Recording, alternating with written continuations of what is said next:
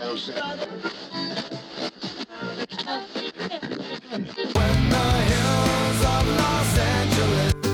Angeles,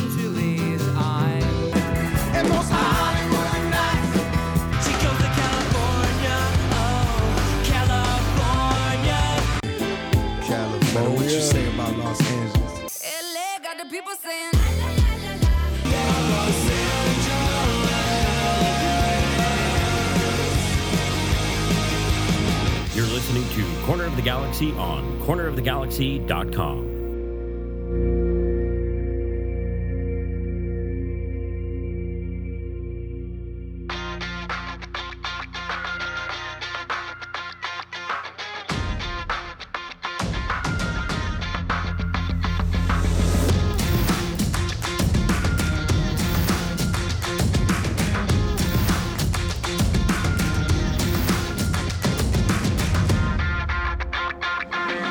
Welcome to Corner of the Galaxy, the show that talks 100% LA Galaxy soccer. We're glad you could join us. Now it's time to sit back and relax as your hosts navigate through the twisting, turning, but never boring world of the five time MLS Cup champion, LA Galaxy. Hello, everybody. Welcome to Corner of the Galaxy on cornerofthegalaxy.com. I'm your host, Josh Gessman, coming to you on a Thursday, August 11th. LA Galaxy getting ready to face off against the Vancouver Whitecaps. Uh, a Ricky Pujolis press conference thingy that happened today, which was a little weird. We're going to talk about Greg Vanney. He talked about a bunch of things. I think we're going to be able to clear up some things, tell some stories, give you some backstory on a whole bunch of things as well. And then the Vancouver game, All Star, all that fun stuff get, is, is coming up for you uh, right now. To help us right now on this wonderful day, he's back and wearing a very sharp polo. I must say, it's the hammer himself, Mr. Eric, the Portuguese Hammer Vieira. Eric, how's it going, buddy? It's going great. I'm feeling very comfortable, very light, very airy in this uh, corner of the galaxy company polo here. As I, I like to come to the podcast to escape work life, but somehow this feels like I'm going to work, put on the uniform, put on the polo, going to work. But credit to you, sir. Good quality shirt. Yes. It's forgiving Yes. in the size department. It, it's so- a it's a Cadillac of a shirt. Yeah. Let's let's not let's not lie. Yeah. The panda ordered XXL, and I would I would imagine it like comes down to his knees and he swims in it a little bit. So I uh, just uh, a COG nightgown. I, I'm interested. Put it put, put it in the shop. lock. Let's let's make it happen. A night shirt, right? That's. It, did you used to do like it, anytime anybody got you like a really big shirt, like it was some throwaway shirt or something, you would end up like sleeping in it, and then you ha- you still have that shirt even right now. You've never thrown it out. It's like now 35 years old. The funny thing is, those are now my wife's shirts. Oh, so she Yeah, steals them. She's she's the shirt stealer in this house. So, so yeah, the you know what's mine is hers. That that's what you get when you get married. You know those things happen. But yes, that has happened. Uh, unfortunately, uh, I, I find myself growing out of some shirts in some cases. So maybe I need to go in the other direction. Yeah. I, I was getting ready. I was at work today. I was getting ready to go eat, and I, I had been waiting to try to eat because I was trying to finish stuff up, and I'm waiting and waiting, and finally I'm like, I have to go eat. I go, my stomach is getting bigger every day, and that means it has more and more control over my life. So I'm going to eat right now. So that's sort of that's the mi- state of mind I'm in right now. Just just fall right into it. Just let it happen. Yeah, and that's why you know. I'm just gonna lean into it. Yeah, it's Yeah. one of those like, you know, I think XL. If I could remain in the XL, That's great. maybe- I don't have. Yeah, just don't don't. When I get to that two X, then maybe I'll I'll, I'll uh, Well, you especially know, with- fi- fire the alarms. But as long as I can just stay in the range, I'll, I'll be okay. especially here in the United States, the XL basically just keeps growing with you, right? It's just vanity size, and they just keep making it bigger. these. Yeah, exactly. That's, those shirts are giant. I actually tried to shrink mine, like you know, hot water, uh, as hot as you could in the in the wash in the in the dryer and stuff like that. It, it didn't work. It's one of those shirts that won't even shrink. So, Well, yeah, the material it's it's good quality. It's good quality. A testament to the quality of course, of, of the big boss man there. So thank you, sir. Hope hope you're well. I'm something. I'm some. I'm probably better than Chicharito, who thought he was only going to play 30 minutes and ended up playing 45 minutes at the All Star game. Thanks, Adrian Heath. Yeah, that was weird, right? That's su- that's super sketch though. Yeah. Like because and we're going to talk about it. Greg Vanney talked about it in his press conference as well. But he said I, I asked him because I was like, oh, we haven't asked about Chicharito and and Julian Araujo of whether they're back and whether they'll be available and all this fun stuff. And Vanney goes, uh, he goes, I expected Julian as soon as he said I expected Julian to start 45 minutes. I'm like, oh yeah, he's ticked that Chicha went more than 30 minutes. And he goes. He goes, you saw Chicha start to take the armband off at the at the All Star game in Minnesota, um, and then all of a sudden he had to put it back on because he was still on the field. So he was one of the. I think he was he the only forward that played 45 minutes for whatever That's- reason, Adrian yeah. Heath, and he didn't think he was playing 45 minutes. The announcers thought that the, the forwards were playing 30 minutes. Like everybody thought they were playing, except for Adrian Heath. You, you ready for the tinfoil Oh, hat? put it on. This is All Star games are Here- made here for tinfoil hats. the the the puppeteer Don Garber versus Liga MX. You needed to have Chicharito out there for at least a half. A half. So yeah, maybe had- the yeah. directive was 30 minutes, but Don Garber, the czar, overruled. Right. He says no. Right. Chicharito gets 45. Well, like, you I- will like it. I'm pretty sure that they. Uh, I'm pretty sure that they had to have uh, the the fourth official tried typing in the 14 and it wouldn't even let him put it in. Right? It was like Garber had already. Yeah. uh, he, he messed with the chip, so the voting couldn't be. You know, that's how it was hacked. Yeah, it was hacked. That's Yeah. what it was. Um, so yeah, if you miss the All Star game, you didn't miss much. If you miss the skills competition, they really tried to make it like exciting. They tried to make it entertaining. And at least for me, Eric, I found it to be neither of those things. Would you? what, what what say you, good sir? And I'm I'm the guy who's been in the corner of the skills competition uh, for for a long time. Right. Because when it started in Orlando, I thought you know what they the way they set up the competitions and the teams and kind of how they had everything going. I, I thought it was exciting. I thought it was a lot of fun. And as it grew, I was like, okay, I'm not going to hate on it. It's a spectacle. It's a big thing. And even last year, I felt like it, it, looked good. But this year, I, for whatever reason, it just didn't have. I don't know if it's the players involved or something else that was going on. It just didn't have that same spark, that same magic. And I think it might have to do with personalities. Last year, you had Jorge Campos go out there in his chanclas, and it just felt a little more personal, like they were having a little bit more fun. I think if you're going to lean into something like a skills competition, lean all the way in, make it wacky, make it silly, bring in, you know, the mascots, do, do something a, little crazy. And I think this, it was missing that extra element of fun. It, it was basically just training drills, which at the end of the day, that's all they are. They're glorified training drills. Right. But, but you can, you can add some, some pizzazz for lack of a better word. Like it, it was missing an extra oomph. So this year it fell a little flat for me. It felt way. I mean, I think there's only so many times you can watch a guy like Emmanuel Reynoso, who is an excellent soccer player, uh, unable to hit a stationary target 12 yards in front of him. I'm like, I'm sitting there going, literally, I can do that. I know I can do that. Like, this is something I can do. I don't care if there's people watching me. I could hit somebody. It's like when you get further Well- away, I'm, I'm starting to worry. But that was horrible. Like, some of Yeah. these guys, it was embarrassing. You're like, really? Are you professionals?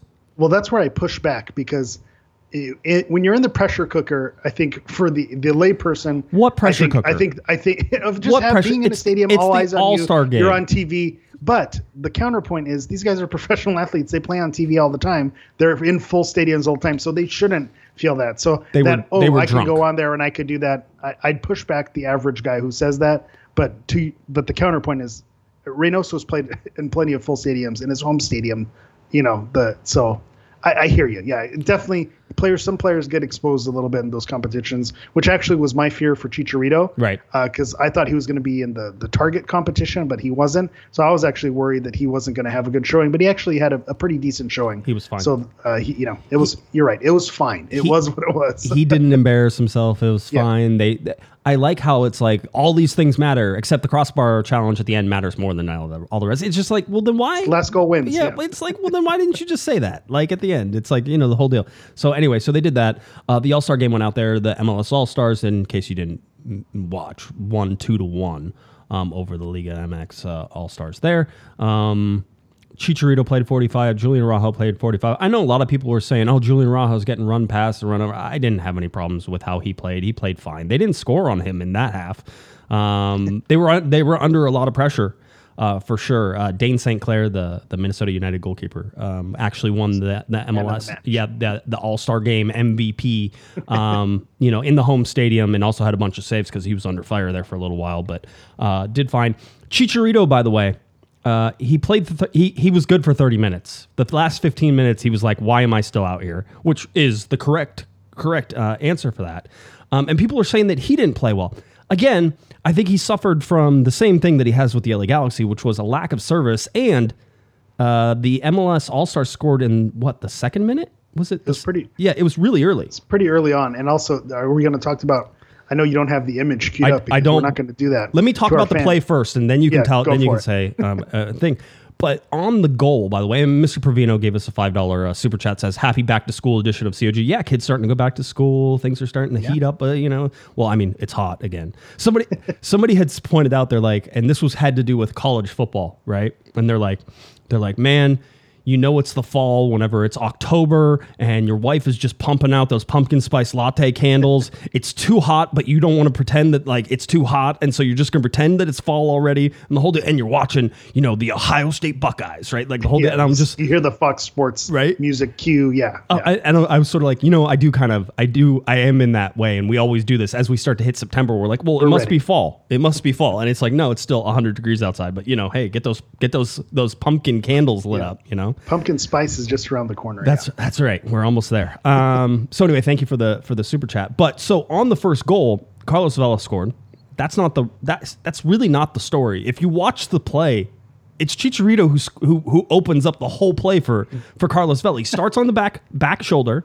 And he makes a run around Carlos Vela and in. And in doing so, he takes his defender with him and he takes Carlos Vela's defender that steps forward on him. Chicha was open. If the ball would have came to him, he could have headed that ball into the goal. But it went over him and found Carlos Vela, who was now suddenly basically unmarked because Chicha dragged two players inside on him. And it's like that's the type of stuff that Chicha never gets recognition for. And uh, I love TT. He's he's a good friend of mine and stuff like that. But I'm pretty sure he had his eyes closed on that whenever he he walked in there to, to not say what a great run by Chicharito, what a great movement because that's what he does. That is his signature right there.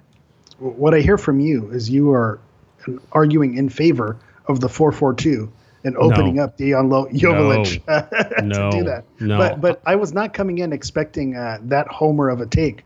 The Carlos Vela scored, but Chicharito really gets all the credit. So kudos to you. That's it's really impressive. That's- but you're right. You, you're right. He, I, I you could argue that he missed he missed the header, but it did go over him, and, and it opened up the space. So you're 100 percent fair. I wasn't Uncatchable. expecting it, but, but you're right. I, but the story comes after the goal. Yes. The first two players to run and celebrate with, Carlos Vela are Chicharito and Julian Araujo, and it just gave for the most odd image of all of them smiling, and it's just like, oh my, this just feels wrong to see the three of them embracing and smiling. I'm and you know these guys get along. Chicharito and Vela have gotten along; they've been good friends for years, so that's not surprising. So, but it was just so weird to see them embracing, and uh, you got I put it on Twitter and got a lot of people just you know doing the vomit emoji. Didn't feel really safe about it, and then of course a lot of uh, the El El Tri. Uh, um, Mexican national team fans saying, "Yep, all three of these guys will not be going to Qatar." But here they are, Yeah. lighting up MLS All Star and Liga well, MX. well, So, I mean, I fun mean, times. I mean, how it, it must feel a little uncomfortable though for for El Tri to see those three guys like sort of be involved in a play that beats the the the the local league, right? I mean, Yeah. We can say what we want about this All Star competition. We can say whether or not it gets taken seriously. I thought it got taken seriously that Darlington Nagbe almost had his ankle amputated during the lay. Do I, I'm- I mean, that's a that was red a nice card. tack. I mean, not nice, but like that Yeah, was that was that was a real tackle. That was yeah. a real tackle, and I'm always like, we don't need to be playing real games in the middle of these things. But if you look at sort of what happened, I think I think 1.4 million people watched it on on TUDN is is what I saw on like 300,000 on ESPN or something like that. I, I so blocked out the ESPN numbers because they weren't you know um, uh, relevant to what we're talking. But one by four, And somebody pointed out this is why there's going to be a Leagues Cup next year. It's like, yeah, because it's going to be huge in Mexico. It's going to be, I imagine it. I'm actually kind of excited for it. I do like a full format tournament. I just wish it wasn't in the middle of a league. Like it just, it feels, it feels wrong in that way. But I'm sure I will enjoy it. it's it's competitive. It's com- it's a com- competitive games, and I think when you say they're meaningless friendlies, they they lose a little bit of it, like the the Chivas game. But when you make a you know put a trophy at the end of it, and all of a sudden you have uh, a competitive game. I think it was. Uh, they had the Argentina played Italy, and they, I forget what they called that the cup. But the, all of a sudden, there's a new competition where you know the European champs play the South American champs. One game, but they're they're tournament champs, even though it was just one game and you played these games. And Messi is now you know top of the list because he won this international trophy. It's like well, it's just one game. You could have just called that a friendly, but you put a trophy on it. All of a sudden, it's competitive, and you get that cachet. So I think that's whether you love it or hate it, putting it in a competitive format, giving it a trophy, giving those bragging rights, you're gonna. I think you will see some good competitive ga- games next season. Yeah, it was interesting. Chicharito and uh, Julian Araujo both getting starts at the uh, at the beginning of that, so that was uh, fun to sort of uh, watch there. Uh, my only coverage that I provided for the All Star game was basically just injury watch. I was just making sure nobody got injured, uh, and then whenever Greg Vanney commented today on Chicha playing 15 more minutes and Chicha being surprised by it and, and Greg being surprised. Greg, by the way, said that both of those guys will be fine uh, and both should be available for Saturday. I'm very interested to see if Vanney uses this as an excuse to start Joveljic over Chicharito um, because I would. I, I would. There. How about that? I'll just stop with that. I would. uh, whenever, Yeah. whenever you do It would that. make sense. Yeah. It would make sense. Um, one of the other things that sort of popped up was Julian Araujo. Uh, Julian Araujo is the first player born in the 21st century to start for the MLS All Star team. I, I don't know what I don't know if that makes me feel good. He's so he basically he was born August 13th, 2001. So he's the youngest player, um, basically out on the field to have started, you know, in the in the 21st century. That's that's a crazy. I don't know if I like that stat, but it's it's it's there, and and there you have it.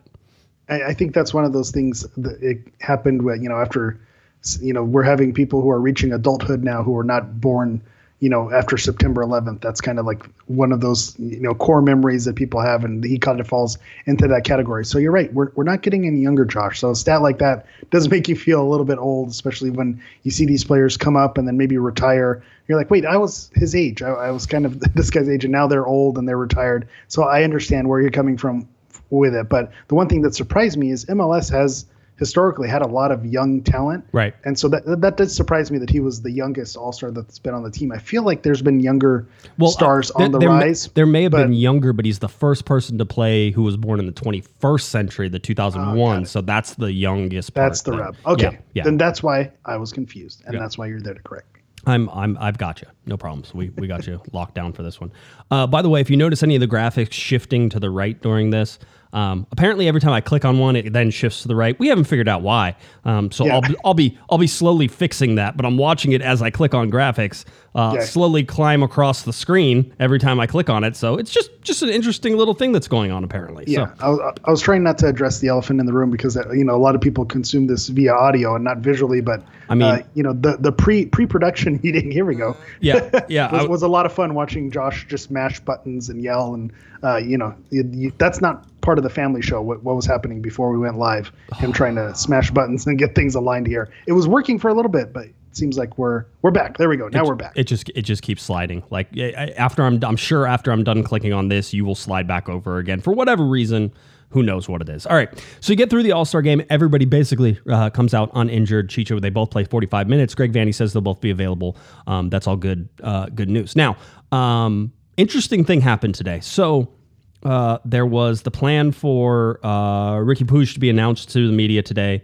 Um, and then we got a note, I think a little bit later, and it said, hey, um, it's going to be Greg Vanney and select players, which was interesting again because it was like, wait, wasn't it supposed to be Ricky? We were supposed to talk to Ricky and the whole thing. And it was like, no, it's not. I'm like, I'm betting it's visa related and the whole deal.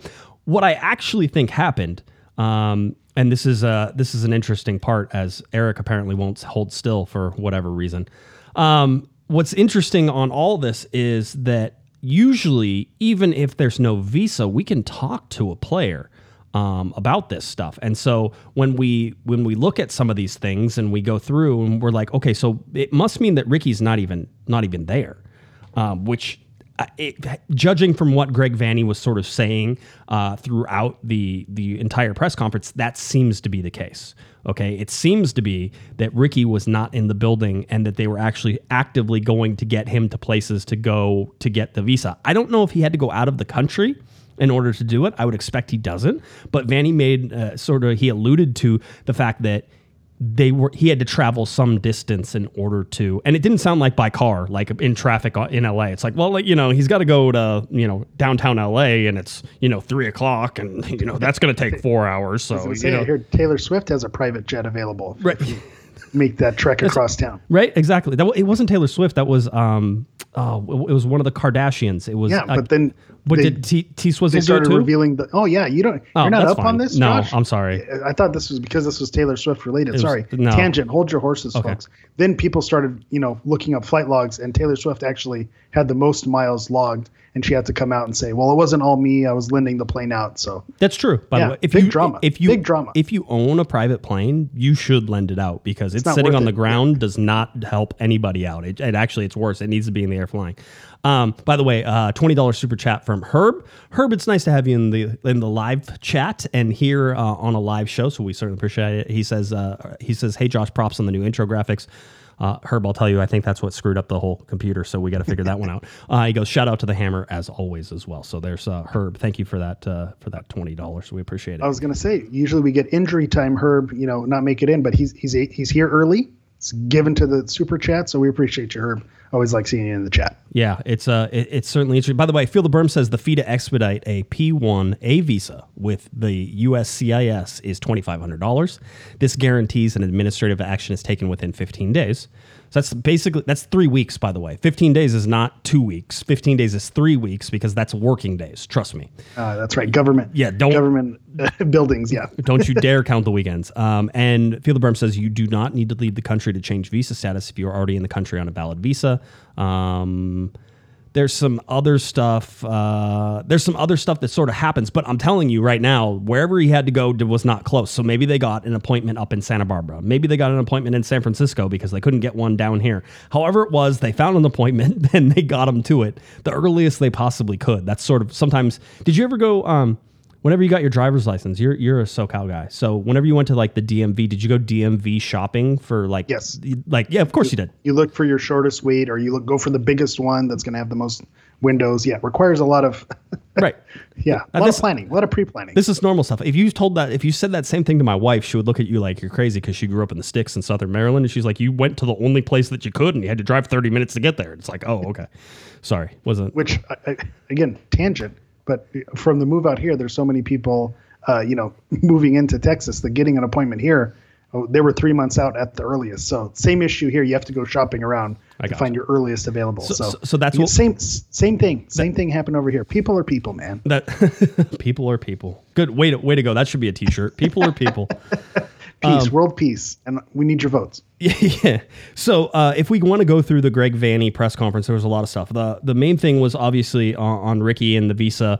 Uh, possibly they're getting it today or tomorrow, which means possibly he could be available on Saturday. Vanney said he was hopeful. He used hopeful in a not very hopeful way when he said it. He's like, um, hopeful like like almost questioning the hopefulness so in in in act it almost cancels out the hopefulness if you're not hopeful about the hopefulness right so Yeah, but th- it's probably the quickest turnaround of you know in recent memory if the visa is able to clear. Um, but but he was in the facility recently, so it's not like he, he wasn't didn't arrive. I know the people greeted him at the airport, and he was training. I think you were mentioning he's off to the side, so it's not like he's you off, know out. off to the side. Please use that in quotation marks. The dude, that dude is training. All right, we all know it.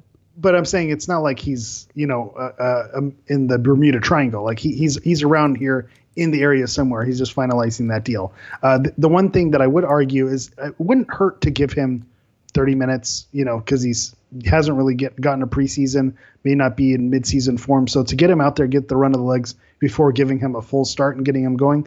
If the visa clears, I wouldn't be against seeing him get some minutes. Obviously, I don't think Oh. starting him right away Yeah, yeah. might Gr- work, but Gr- but I think giving Gr- him some minutes isn't crazy. Greg said that if he was going to play, if he's first of all, if he gets his visa, he'll be available to play on Saturday. If he's going to play, he's going to come off the bench. That's what Greg already sort of laid that out. So um, Greg called him, you know, a, a vibrant, uh, really nice, and vibrant was his exact word. I wanted to make sure vibrant, uh, like really nice, really confident player. Um, if you've seen any of the videos of him, by the way, uh, I'm going to steal this from from Brendan in our Discord, who called him a Disney character. He looks like a Disney character. He does. Yeah. Like this. This looks like this looks like an actor playing a, a a soccer player part, and like in one of those bad soccer movies where you can tell they've never played before, Yeah. right? But like that's the kind of act he can clearly play. All right. I don't know if he can play to the level everybody expects him to play, uh, but he he's a real soccer player. I just want you to. He just he he looks like this is a fashion shoot, and it's not his fault. I'm not saying he's doing anything. you know, don't apologize for being handsome, Ricky Pooch. that, that's not right. Uh, but but to your point, I, I agree with you. He does look like the Disney Channel version. Like they're going to come out with this show. He does look like the teen that you would cast to be the young heartthrob on that show. And that's the one thing. Talk about the Julian Araujo news making you feel old. You Right. look at him speak and you see him and you know it's like he's just he's just a child you know and you know obviously with the barcelona experience and it, that that's not a knock on him but he looks very young very young So Right. I'm putting I'm putting an accent the Pooj accent on on the word young Right. uh, he he just looks very young like you said vibrant I, I can totally see that how that comes through but he looks very small very young and so we'll see how that works uh you know, on the field because I know MLS can be a physical league, and I know that is one of the things in the scouting report that he can get. You know, if the, if the other players play physical against him, that's where it gets a little bit tricky with him. But watching some of the highlights and seeing some of the, the scouting, he's very quick on the ball and is able to maneuver. So I'm actually looking forward to him. I, you know, I have a lot of hope. Uh, I don't know if I'm going to say hopeful the same way Vanney does, but uh, but but I, I, I feel good about it. He's not an actor playing a soccer player. I'm seeing that on there. He's a soccer player who would look good Like as an actor. actor. Right. He's Andrew Shue, right? Aaron Aaron pointed it out. And I, and I was thinking that I, I was going to mention that eventually. But uh, yeah, Aaron in the chat room says he, he's Andrew Shue. In some ways, yes. Uh, in a lot of ways, he's way better than Andrew Shue ever was or ever Yeah, will Andrew be. Shue, Andrew Shue never got minutes at Barcelona. So there's there's that. Uh, you know what he looks like if they remade the movie Ladybugs, which they would never remake in 2022. Right. He looks like he would be the actor you would cast. Uh, what is it? Jonathan Brandis was that the guy in I, that? it, it may have been. I have no idea. Ronnie It- Dangerfield. That was a cla- it's a classic movie, I just but I don't think that could ever get made today though. the the other thing, the, the Troy McClure, he was High School Musical. I can't. High School Musical hits too close to home. I can't. I- That's that's pretty spot on. Get your Yeah. head in the game. Get your head in the game. Oh, I'm not going to turn the camera on me as I'm crying and laughing. good Um, times. I, I asked a little bit um, about. I asked Greg Vanney a, a little bit during the press conference how they got to Ricky Puig, uh, Ricky uh, Puig. I keep. I'm going to call him Puig for like forever. Um, and so That's unfortunate. You have, you know, you have uh, Yasiel Puig here for so many years. That's burned into your memory. you is. can't look at that name and No. not say it. Even Don Garber said it yesterday. Yeah. But but yeah, I hear you. Moving Yeah. on. Everybody Go- just go- says Ricky, by the way. But Yeah. everybody just goes to Ricky. I'm going to do that too. Um, so I asked Greg about Ricky and sort of how he how he came to be. Um, and so uh, here's Greg Vanney. We'll we'll actually hear from Greg here. And they had some. The audio was really quiet. I think this is one of the loud parts, so I think we'll we'll be able to hear it fine. But if not, I'll come back and I'll, I'll tell you what it is. But here's Greg talking about how they how they located and found uh, Ricky. Yeah, I mean, from from my perspective, we were in this this window looking at a couple things. One was to get Gaston here, who we had tried to do for a year and change. Uh, that that we were able to solidify pretty early on. The second piece was uh, if we could get to one more, which we were we were really trying to get to a number ten, if that was possible. Uh, we were in conversations with a couple different opportunities. Uh, we had dropped, I think Jovan and the guys had dropped in with Barcelona, who they have, um, you know, some contacts there about uh, certain players. And Ricky being a number 10, he wasn't in the team all the time. It was, it was, you know, sometimes it's a little bit of a long shot, but if you don't swing, you don't know. That was the same same idea we had at at uh, Toronto when we got Giovinco. If you don't take a swing, you'll never know if uh, if you can if you can get it done. And so um, the pieces worked together. He was a young man that they were they were looking to get to somewhere else to get games to play. Um, he saw the project and his family saw the project as something that was really beneficial and exciting for him.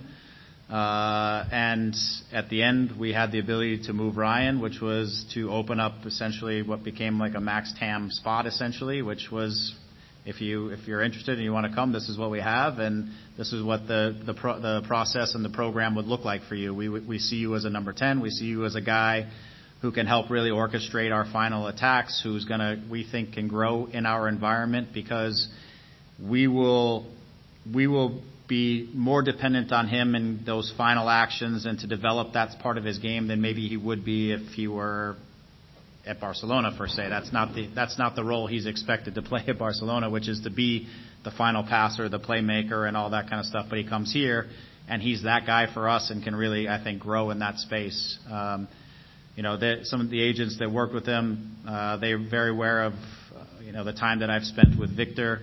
Uh, and Victor working with us in Toronto and here, so they are very aware of the style of play that we like to play and how I manage and how I work with the players and uh, and our training environment and all that stuff. So for them, the, agents thought this was a great position for the young man. The family saw it as a really good opportunity, uh, and and Ricky was super excited. And so then the pieces fit together. And for us, we were excited because you know these are these are not situations that happen often, and when they do, it's pretty amazing. And and obviously we were able to pull through. And he's had dinner with them and his family the other day, and he's been around here, and he just has this nice youthful energy, but also this uh, there's just a passion to play, and obviously the ability will speak for itself when he gets on the field. That's that's nice to have in our group.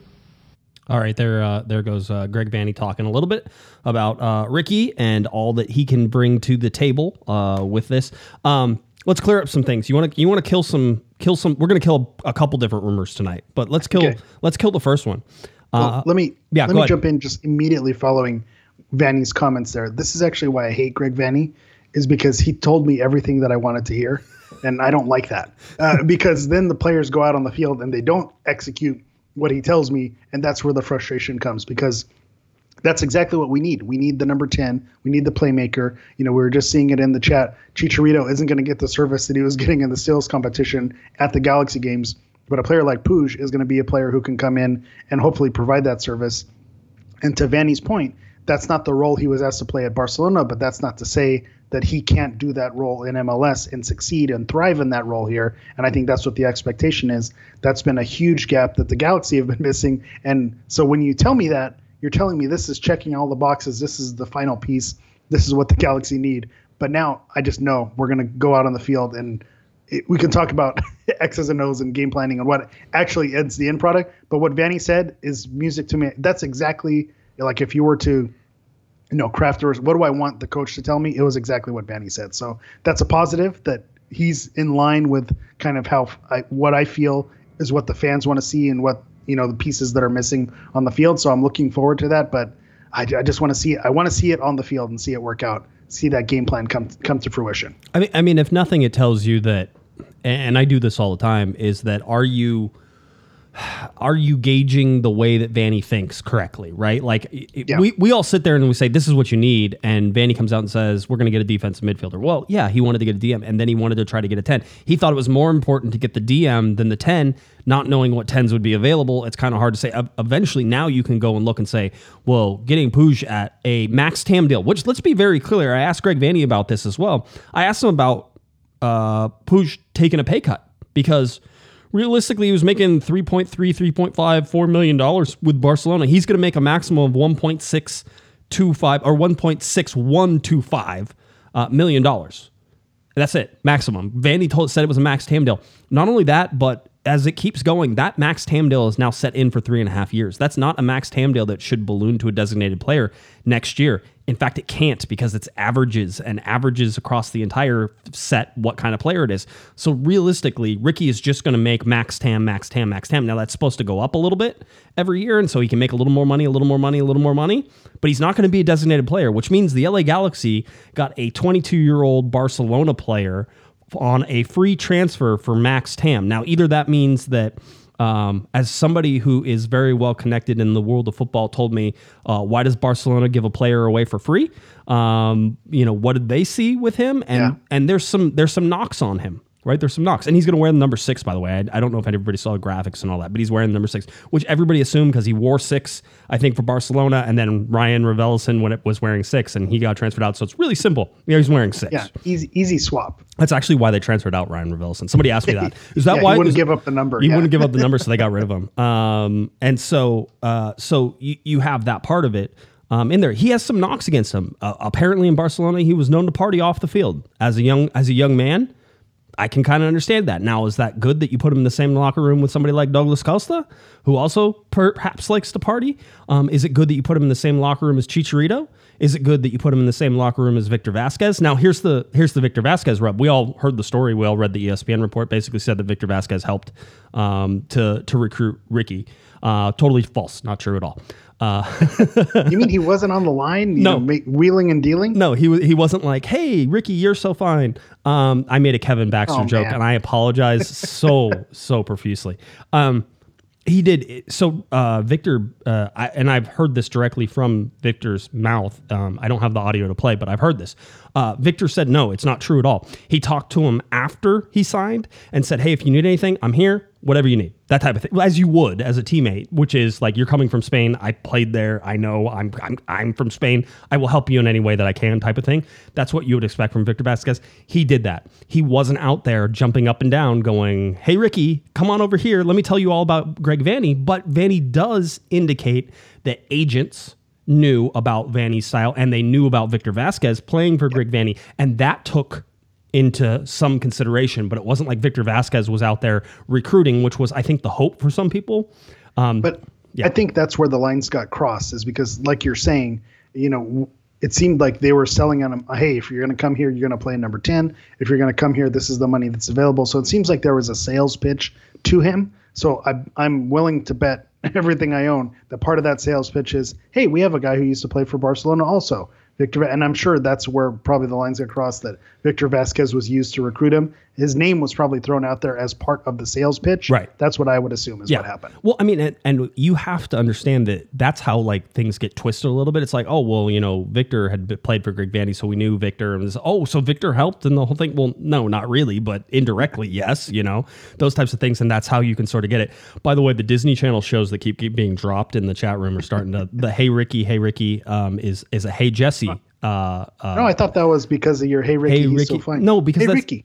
Uh, hey Ricky, I guess I, I thought it was Hey Jessie from the Disney Channel, which also works by the way, because he could have his own TV show about how he was a nanny, um, and that was yeah, uh, just You lost me there. okay. I'm- you haven't watched that one? I was not. I was not in on that one. Okay, I'm sorry. I I apologize. It's okay. The chat room will back me up. I know I'm not crazy. I know I've watched the show many many times. Um, you're talking about a Disney Channel person with an 11 year old and a two and a half year old. I am fairly well acquainted with the Disney. You're well Channel. versed. Um, so anyway, so with Victor Vázquez and stuff like that, that was false, right? In fact, it was total, it was total BS, as somebody put it, right? And the whole deal. So that didn't happen that way. Let's talk about the other rumor that sort of got squashed, but it did and it didn't. Let's tell a story first about Gareth Bale and Douglas Costa and Cristian Pavón, and then let's tell you how it was talked about today. So uh, there was a um, there was an Instagram post that came out that basically said the LA Galaxy had a chance to get Gareth Bale, but they picked Douglas Costa instead, and sort of hinted that it was because of timing that Costa was able to come in the winter and that Bale wouldn't be able to come the summer, and the Galaxy were like, oh, you know, that's a that's a better deal. However, however that looks, okay. Um, I know where that story came from. Um, not only do I know where that how that story was posted, but I know who told that story and the whole deal. I also talked to people. I also talked about that story. I got the whole thing. I got a little different take on that, which was basically this: we know about Cristian Pavón. We know the LA Galaxy just this last winter were interested in bringing back Cristian Pavón. So they had everything all set up. I was gonna say Greg Vanney even in his opening press conference said he was excited to Yeah. work with a player like Pavón. Right, right. So it seems like that was a done deal or very close to. Eric, what uh, what day did that introductory press conference happen? Do you remember? I don't. I don't know. January sixth, of course. Oh, that's right. Yes. I do remember that now. Oh, the inauspicious Oh, start to, times. to Greg Vanney's uh, tenure. That's a- that's an Gal- omen, right? Right. That That, that should have been. Uh, the, you know, democracy comes crashing down, and Greg Vanney takes over the LA Galaxy on the same day. Cool. Um, yeah, it was, happening in the background while we I was on a like Zoom call with Greg I, Vanney. that was yeah. That was one of the few calls I was actually on. Yeah. I remember that happening simultaneously. So, um, anyway, so um, he talked about that, and he was they wanted to bring in Cristian Pavón. This was even this winter that there was a chance to bring in Cristian Pavón. Again, we knew that Cristian Pavón's contract situation and what was going on at Boca, the whole deal. Now, obviously, the sexually the sexual assault charges are what has been holding up this whole thing. And so, with the LA Galaxy, they're like, we want to bring back Cristian Pavón, but we can't unless those get cleared. And so, there was an expectation that perhaps those will get cleared, which never happened. And so, then they had to move away from Cristian Pavón. So then there's a there's so so in the story that was told on Instagram, basically there was a choice then that was made between Gareth Bale and Douglas Costa.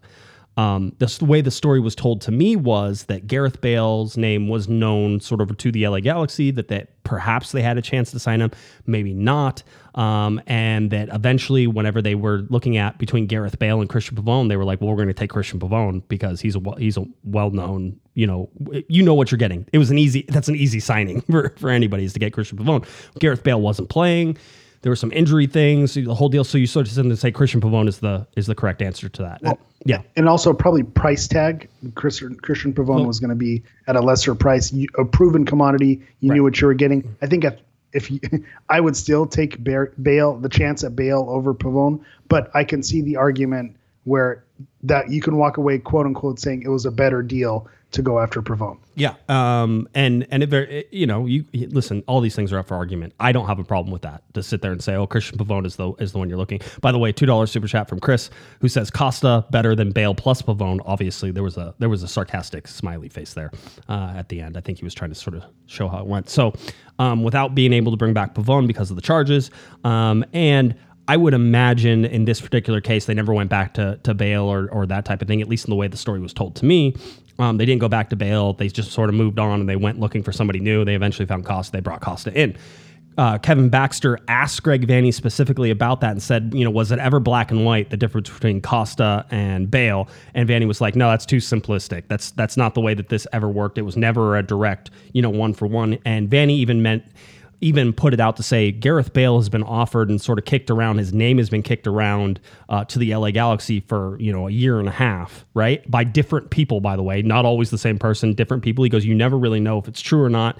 You never. He goes, and by the way, I can name like 30 players that that happens, especially here at the LA Galaxy, right? And we know that because we follow so much of this stuff. Um, whenever you go, that every rumor ends up being pointed at the LA Galaxy the whole deal. Vanney snuffed that out today and basically said it was never a choice between Pavón or never a choice between Bale and uh, and, Costa. and Costa. And when you look at that, I, I think that's probably closer to the truth. I still think that there may have been a chance in there, um, at least talking to some people, that perhaps Bale could have been an option. But again, it's like uh, there's been a lot of players who have been rumored to be heading to the LA Galaxy, right? Because there are people have said, hey, so this person might be interested. I think with Bale, they sort of threw out a pretty wide net there and tried to sort of figure out. And maybe it was a timing issue because certainly the Galaxy were, were focused on doing. Now, I'm not saying in any way that Douglas Costa is a better choice than Gareth Bale if you're comparing those two. Um, that's not what I'm saying. I'm just saying that understanding that the Galaxy are trying to make choices in that, um, they make the wrong choice in Costa, but I don't think that's related to Gareth Bale. it, I think it just stings because of how Costa the Costa deal has played out. I think I made the argument on here that I, I could see a scenario where Costa could thrive here and kind of revive, you know, his, career. You know, I compared it to when Zlatan was coming to the LA Galaxy. He was coming off knee surgery. You know, people were taking a chance on him, but he basically revitalized. Uh, you know, showed that he still absolutely had it and was able to go back to AC Milan after that. I, I said that that could have been a possibility. I didn't guarantee it, but I said it could be a thing, and we've seen how that's played out. Right. And I think the fact that there was a possibility for Bale, and you've talked about this a bunch of times also, is that these rumors don't ha- the rumors don't happen and then the deal happens next week. These are conversations and relationships that are built over years. And Bale is a name that was always kind of rumored to the LA Galaxy. So when it happened across town, was like, man, that feels like an LA Galaxy move. And so I, I, I believe, you know, and I, there's no way to confirm this, but I believe in my heart that Bale absolutely had interest in coming to the Galaxy and it was a timing thing. That DP slot was gone.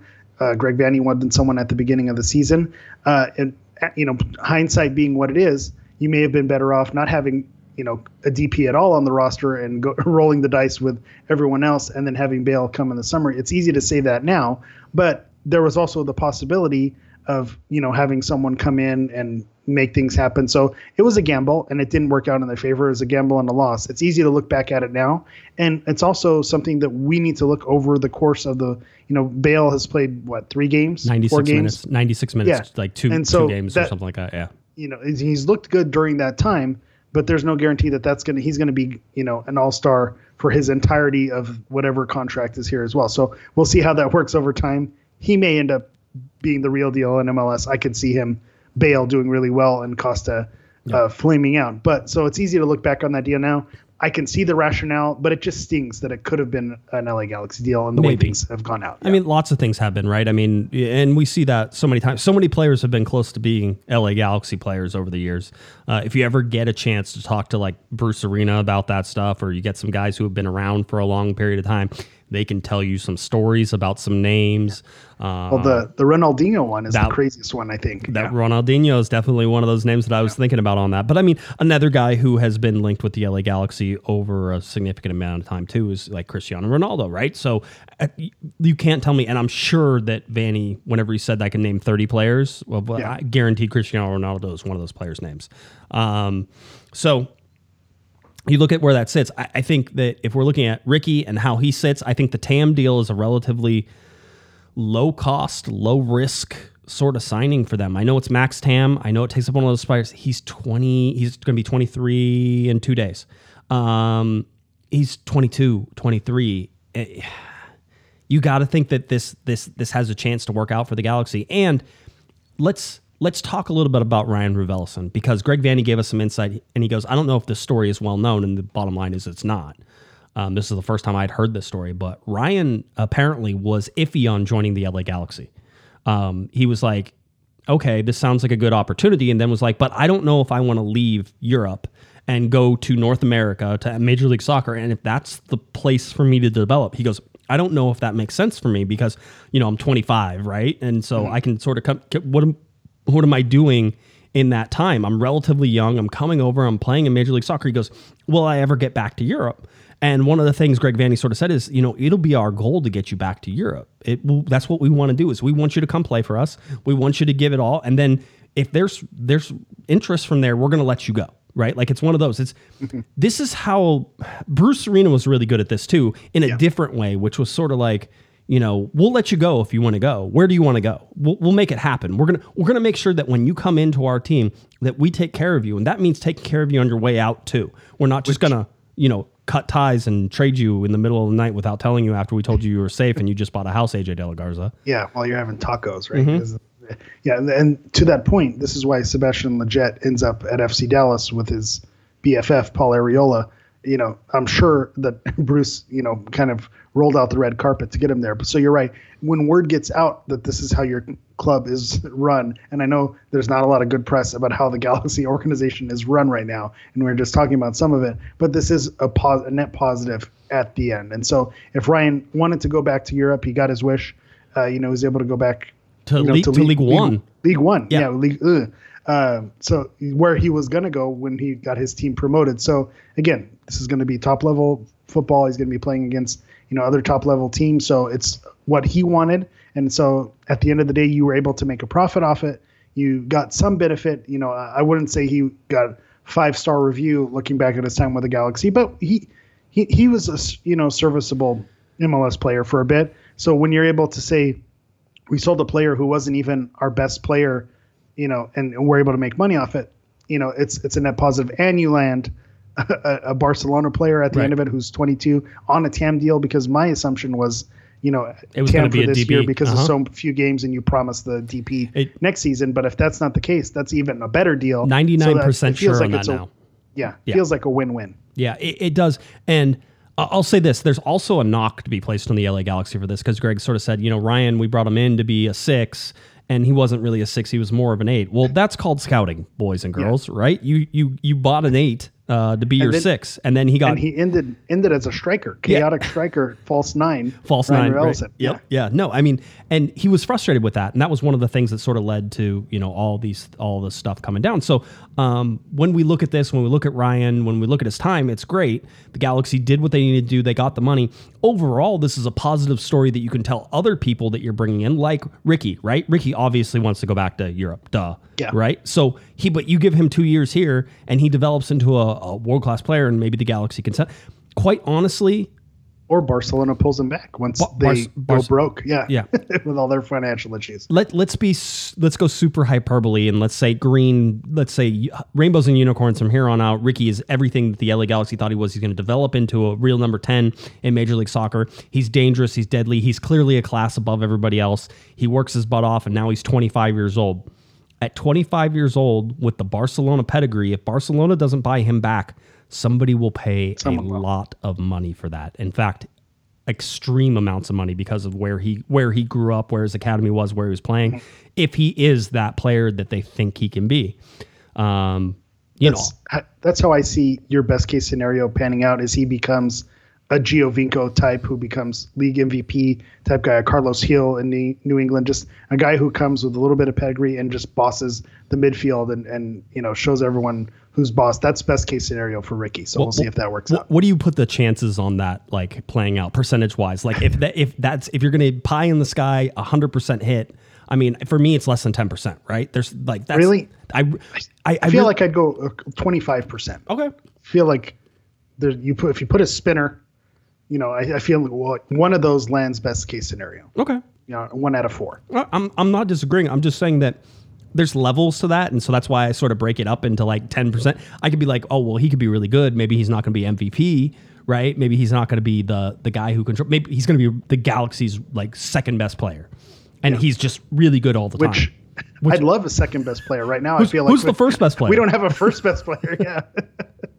Um, so so that's something to sort of keep an eye on. I, I- again, I think it's a success story for the Galaxy. They can sell to other people down the road with with Ryan, but it also comes at the expense of you guys got a got an eight when you should have bought a six, and you didn't realize that you didn't get that. This is where somebody asked me uh, a little bit, Eric, and they were saying uh, if you look at uh, at at sort of some of these things that have happened, um, like how are Bale and Costa and Pavón the only guys in your net, right? And I'm like, well, we never know how big the net is that the LA Galaxy cast, right? Because we don't hear every name that they went out to look at. We don't hear all the 20 names that they had that they whittled down. By the way, I don't want to suggest that they had 20 names. It could very likely be they had three names. There was, you know, or two names, Costa and Pavón. Well, yeah. How long have we said this? That you know, uh, other teams seem to find you know the the Ruidíaz and the Lodeiro, these guys who are maybe not the household names, but come in and make a, a, a huge impact. Uh, we've been saying that the Galaxy haven't found that diamond in the rough. It's what's the name recognition? People know Zlatan. You know, you, you hear well, people know Bale, so that's a name that's linked. People know Modric, so that's a name. So that you're right. The net doesn't seem to be to find that development player. It seems to find the superstar, and so that is has been a knock. And I think with the the Puig move, it almost feels like the best of both worlds because it is a high profile move because of the club he's coming from, but he's not the you know Iniesta or Xavi guy yet. So you're able to kind of bring him as that development guy who could turn into something special. So it feels like it could be. Here I am talking myself into it. This is going to be the best of both worlds. He's going to light the world on fire. Why are you doing this to me, Josh? I, I don't know. I'm not trying to, all right? I mean, I'm not. but it could it could be where they this is the sweet spot. You get the name recognition, uh, someone who the footballing world knows, but you also get someone who you can develop and sell on at a later time. They're not going to retire in your league, which has been the knock on MLS uh, to some degree when they do get the superstars. Yeah, yeah. I mean, I, I, I think I agree with that. So, um, so anyway, that's that's sort of one of those things that, that we could take off and and we can sort of see um, how all these things sort of go down. One point was somebody did say was that I feel it's less of a less of a, a net and more of a spear with the LA Galaxy, and I was like, you know, that doesn't that doesn't feel wrong either. Like they're just going to pick out one fish every time, um, and and that's how it goes. I, I wanted to get to some um, some questions that we had. Oh wow, that's not what I wanted at all. Let's just I, Graphics I- again. If you're not watching the live show, this this is one to go back and watch. It's just So, good times. It keeps moving my stuff, Eric. Every time I do something, it's like, Don't oh, touch my stuff. I it just it like it moves it every single time. I don't understand. We normally don't have a problem with this stuff at all. Um, I don't know. Uh, I I wanted to get to some questions. I'm not even sure that that's possible. I was gonna Uh, say, oh, you can still see the question. you can see a question. Um, let's let's get to this one real quick, and then we'll uh, we'll try to get to it. Um, I asked some of the guys on Reddit if they had any questions. Uh, one is: Is there a chance for Efra get sold to another club next year? Um, yeah, hundred percent. Right. I mean, that's that. There, there's. I think there's hope in that. Um, mostly because I think that he has probably peaked in what he can do for the LA Galaxy. And so, if you're trying to, um, you know, sort of gauge whether or not he stays or whether he goes, the how much more development does he have um, in LA, Eric? It feels like uh, that's less than than maybe some other guys. and I think he may have played his hand already. Also, I think he wants out, and I think he feels like this may be one of those talking about the best of both worlds. I think the Galaxy may say, "You, we can't do much more for you. You haven't, you can't do much more for us."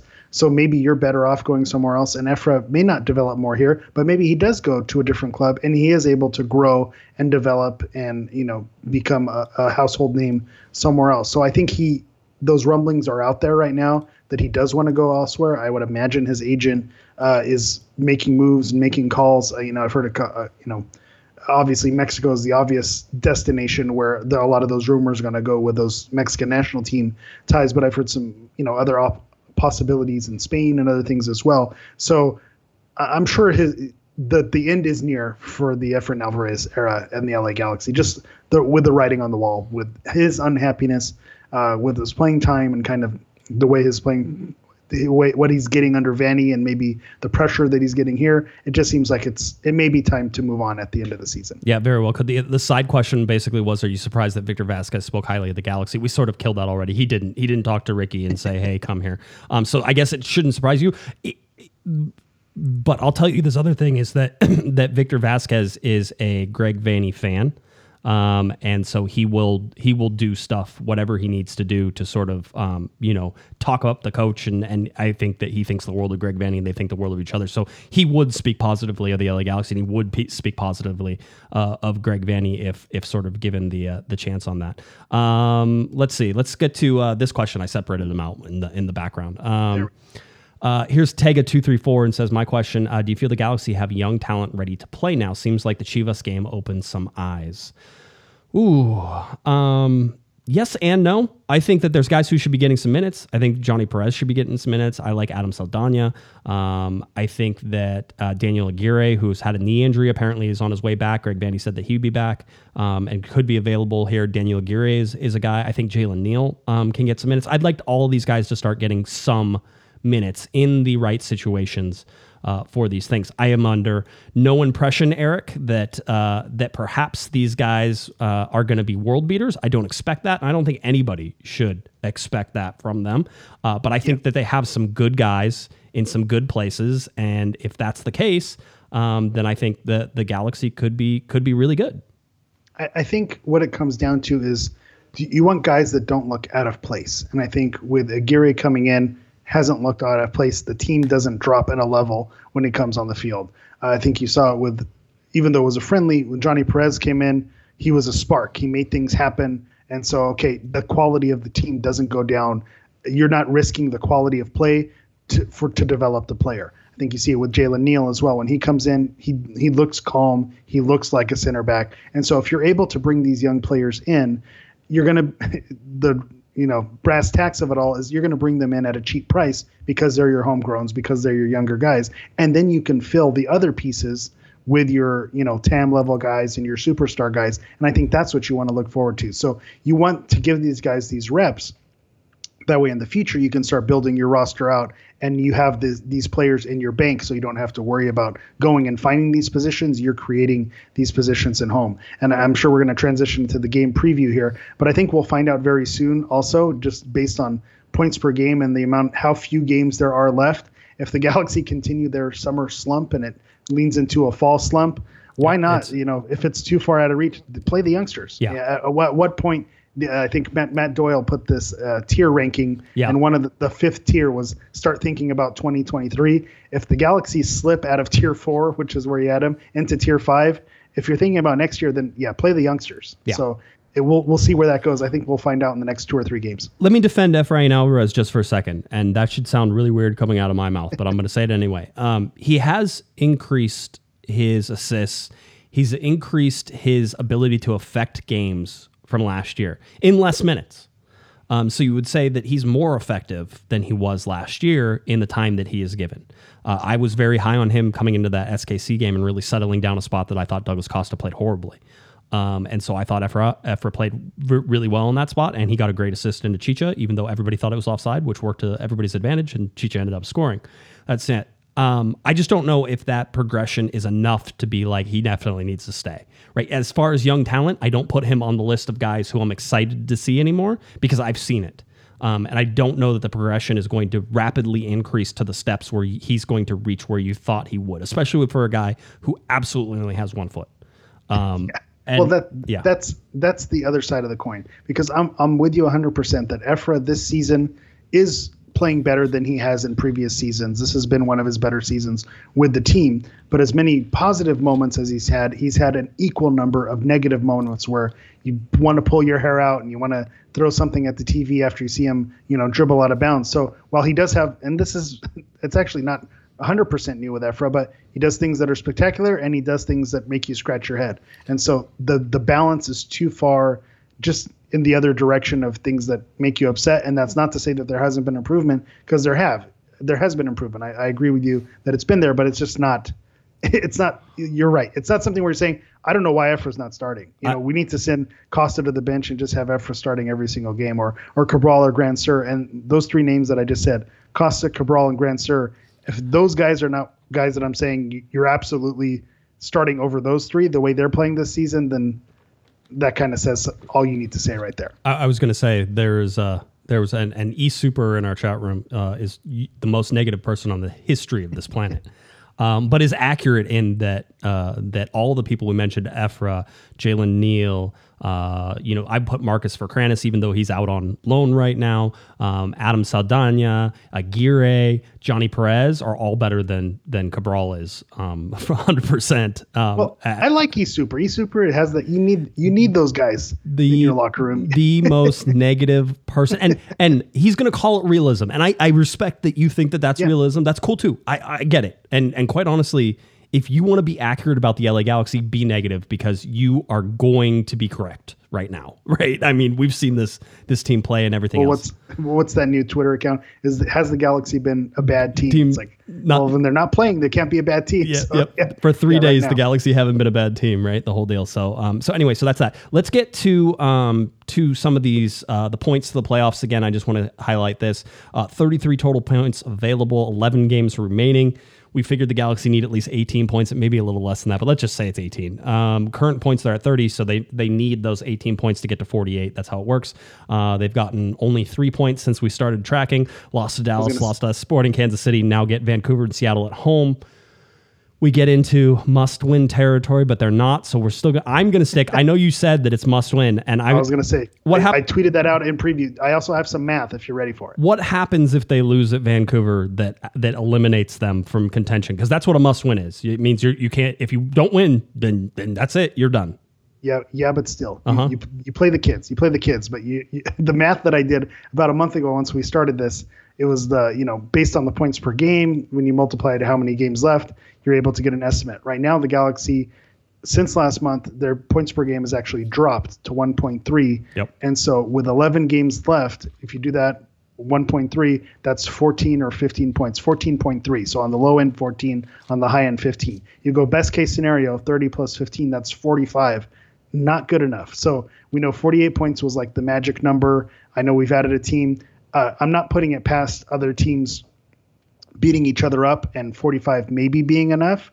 But I, I just right now, as projected, the Galaxy are not not trending in the right direction with this summer sub. And if they go with their points per games with all all the re, all the games left, they I think they'll miss the playoffs. Yeah. Uh, They need to outperform. I, I will say this: when you win, your points per game goes up, so it, Yeah, it would adjust your. It would adjust your. That's your- the kicker, you- yeah. yeah, I know. And if you lose, they go down. It's, it, it's so you can you can keep doing it. Only three points out of a, a playoff position right now, um, and you can you can say that that's not important. I, I to me that still is important. That means you're within in, in uh, touch distance. By the way, I included my supporter shield into the 15th place so we could capture the LA Galaxy. Usually, I only do the top half. Um, but just wanted again to put that sort of in a in a perspective into a into a way so that way people could see it. Um, Eastern Conference we have Philadelphia, and then we get over to the LA Galaxy in the Western Conference. Here is it just three points away from Portland and Nashville, two points behind Seattle, who they'll get to play. That's a six point game, right? Vancouver is tied with them right now. That's a six point game. You win three, you keep three from them. That's separation. That separation probably mu- it should be enough to really get you into the above the playoff line. So if you beat Vancouver with some other games that are going on around, there's a good chance you could be popped up against the, above that playoff line. That's something to to sort of say. Um, and so that's what we get uh, whenever we look at the Western Conference. You wanted to look a little bit at the um, at the schedule too, right? And so Vancouver, Seattle at home, and then away to New England and Toronto. Uh, again, only 11 games left on this whole thing. Uh, we head on over and we see uh, home to Sporting Kansas City, away to Nashville. Super difficult game. Um, you know, a, a home to Yeah. a, away to Vancouver, so the same team. Yeah, go ahead. What were you going to say? That's the thing, you know, to, to get 15 points, that's five wins or, you know, uh, some permutations. If you do some draws, then, uh, you know, you'd be maybe three, four wins and three draws, something like that, which out of the 11 games, what games are you looking at these and saying, these are our five guaranteed wins. Yeah, I, I, no. I don't see that. I don't see No, that. So then no. you say, well, maybe we can eke out some points at New England, at Toronto, Yep. uh, at Nashville. And it's like, oh, I don't know if I'd bet the house on that either. So Toronto's looking looking like Yeah. they're starting to come They're alive trending too. in the right direction. Greg direction. Vanney said today in his press conference, he says the last ten games of the season, and he was speaking with this eleventh one as well, is where you put your positioning in for the playoffs. This is where you figure out whether or not you're a playoff team or not. I guess we're going to find out whether the Galaxy are yeah, a playoff team is or it. not. This is the home stretch right here. there- yeah. Don't don't peak too soon. Now now's the time to peak. We should start peaking That- Peak, peak eventually. This- is this my is- new my new quote. this this is it, right? Yeah, peak eventually. That's I like that. I'm gonna I'm gonna use that one.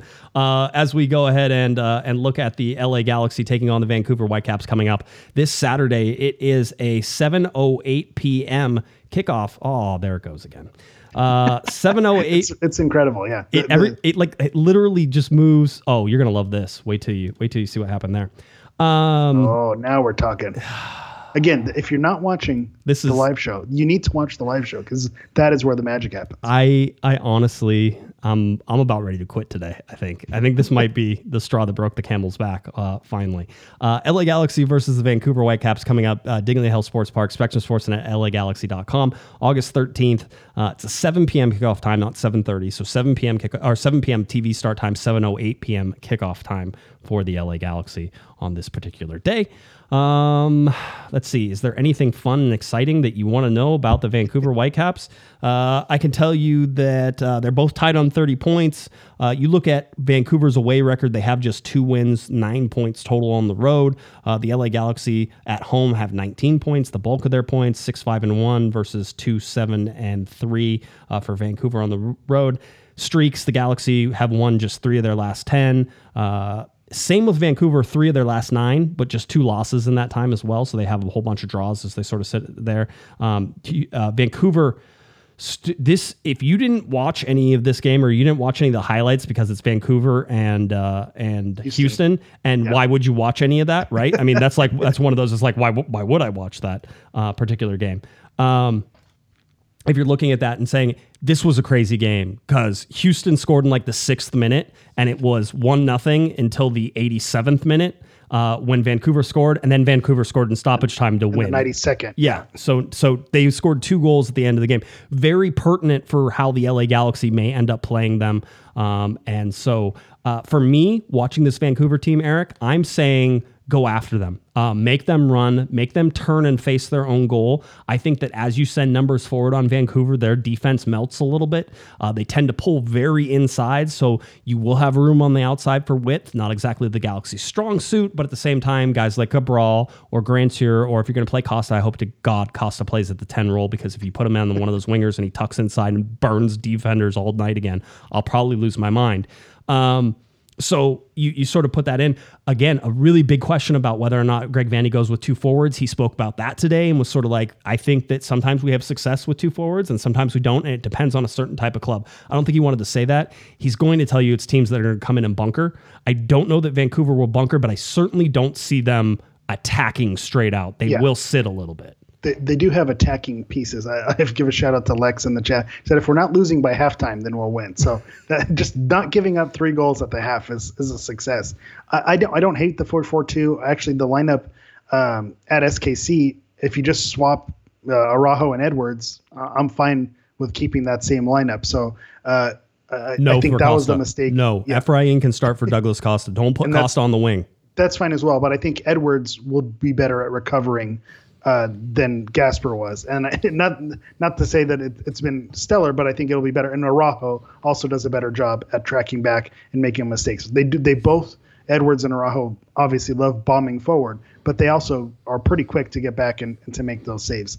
Um, so I wouldn't be upset with the 4-4-2. The thing about Vancouver that's interesting is they're playing right now better than their record shows. Right. A lot of the Galaxy's current form is slumping, where in the beginning of the season it was not. Where Vancouver, a lot of their losses came early on in their season. They've actually only lost two in their last nine, and so they, there's a lot of draws mixed in there as well. But they're not in the habit of losing a lot of games right now. And they have players like Cavallini, I know is one of the, the goal scorers in the last one. Ryan Gauld is another player with some pedigree who, who plays really well. So Vancouver doesn't have nobodies out there. They have some players. I know Dájome is another guy who's kind of killed the Galaxy in recent years. That was another one of those, um, you know, pregame. I don't know if you have those screenshots where they give the facts where uh, the Galaxy have just three wins in nine home matches against the Whitecaps, and they're so three wins. Nine times they've played them at home. They've only won three times. Again, at home, th- these are games that you're supposed to win, and so that's kind of the frustrating thing. For whatever reason, in recent years, the Whitecaps coming to Dignity Health Sports Park don't make you feel good if you're a Galaxy fan. So that's the part that makes me nervous. It is kids' night, so they're giving out coloring books. So maybe that'll give you something to do if the Galaxy are down three goals at the half. That's a that's a rough way to to, to sort of handle everything. Yeah. Um, it's uh, I'll talk about Cavallini. Cavallini apparently suspended on yellow cards. Um, Derek Williams will be suspended on yellow cards. Uh, so uh, that's that's where you're at in terms of uh, suspensions for those two. So no Derek Williams, which means probably Sega and Nick DePuy, uh, possibly a Leerdam. Maybe Greg goes to a three in the back. He went to three in the back against SKC. That didn't work out very well for him uh, in the end. So um, there's a lot of little ways to sort of um, you know try to tweak this and look at this. But uh, if we if we go to 538, and why shouldn't we go to 538? That's what I say. Uh, if we go to 538, we can see that uh, the LA Galaxy. Do you want to say it? You say it because if it's going to be bad luck no matter who says it. So you go ahead and say it. I don't want to be blamed for this. All right, the LA Galaxy are 57% chance uh, of winning. The Vancouver Whitecaps only a 20% chance of winning, and then a 23% chance for a draw. They have the fourth highest win percentage of the whole MLS slate. It's something like I like to look at uh, with it. So no, they're not the highest or the second highest. Normally, when that happens, they lose, but they're still heavy, heavy favorites uh, going into Vancouver. So you should be very nervous once again because whenever the Galaxy are heavily favored on 538, uh, it goes it goes wrong. Uh, co- Uh, Bovada also has the Galaxy at minus 160, Vancouver at plus 420. So again, uh, if if you don't like the way the Galaxy are playing and you feel like Vancouver is going to come in and stun them, there's a lot of money to be made on that Vancouver win. Uh, Cabral's dad uh, gave us a two dollar super chat and says, uh, "Chad is toxic, always hating on my handsome son." Uh, by the way, a twenty dollars super chat from Alex. Thank you for that, Alex. We certainly appreciate it. Uh, if the Galaxy ever leave Dignity Health Sports Park, do you feel they would move closer to the center of LA, of LA or move even further out? I'm still like a fan of the old Farmers Field location that was going to be like at that right at Staples Center. Yeah. Um, but I'll tell you this: I don't have an answer for that. I don't know with with who I don't know who's running the show, and that depends. For me, AEG is all about property, is all about Correct. location, and so I would imagine that they would try to find a place that's in downtown. Um, in order to be able to do that, but you can't guarantee that. Certainly Yeah. can't. Get, maybe what if they built it up uh, next to Dodger Stadium?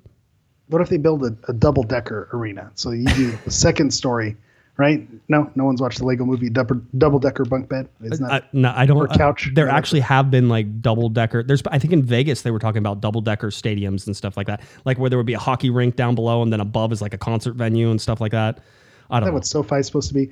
A- anyway, to, to, to answer Alex's question, I think to me, I've always been a fan of the stadium not being in downtown LA. I think you're able to find more open, just availability, more real estate that you can have a bigger facility like they have with the training grounds, and then you can kind of build. You know, the world is your oyster. You can build whatever you want. When you're going into you know downtown LA, there's a lot more restrictions, a lot less space getting in and out of there, parking, you know, traffic uh, to me, the ease of getting in and out of where the location is now, uh, you know, aside from the fact that you know people love to say Carson, but whatever whatever that means, not being in LA. But again, it, it's for all intents and purposes, it is very much LA, and it's easier to get in and out of. So I was always a fan of that. So if they could find another place like that, where maybe it's not in the middle of the city, but you're able to build a really nice facility, um, you know, I'm not against that as well. You know, I think what was the Irwindale, right, where the Raiders were going to play. Wasn't that always a place that they they had the, those grounds Yeah. where they can build a stadium there?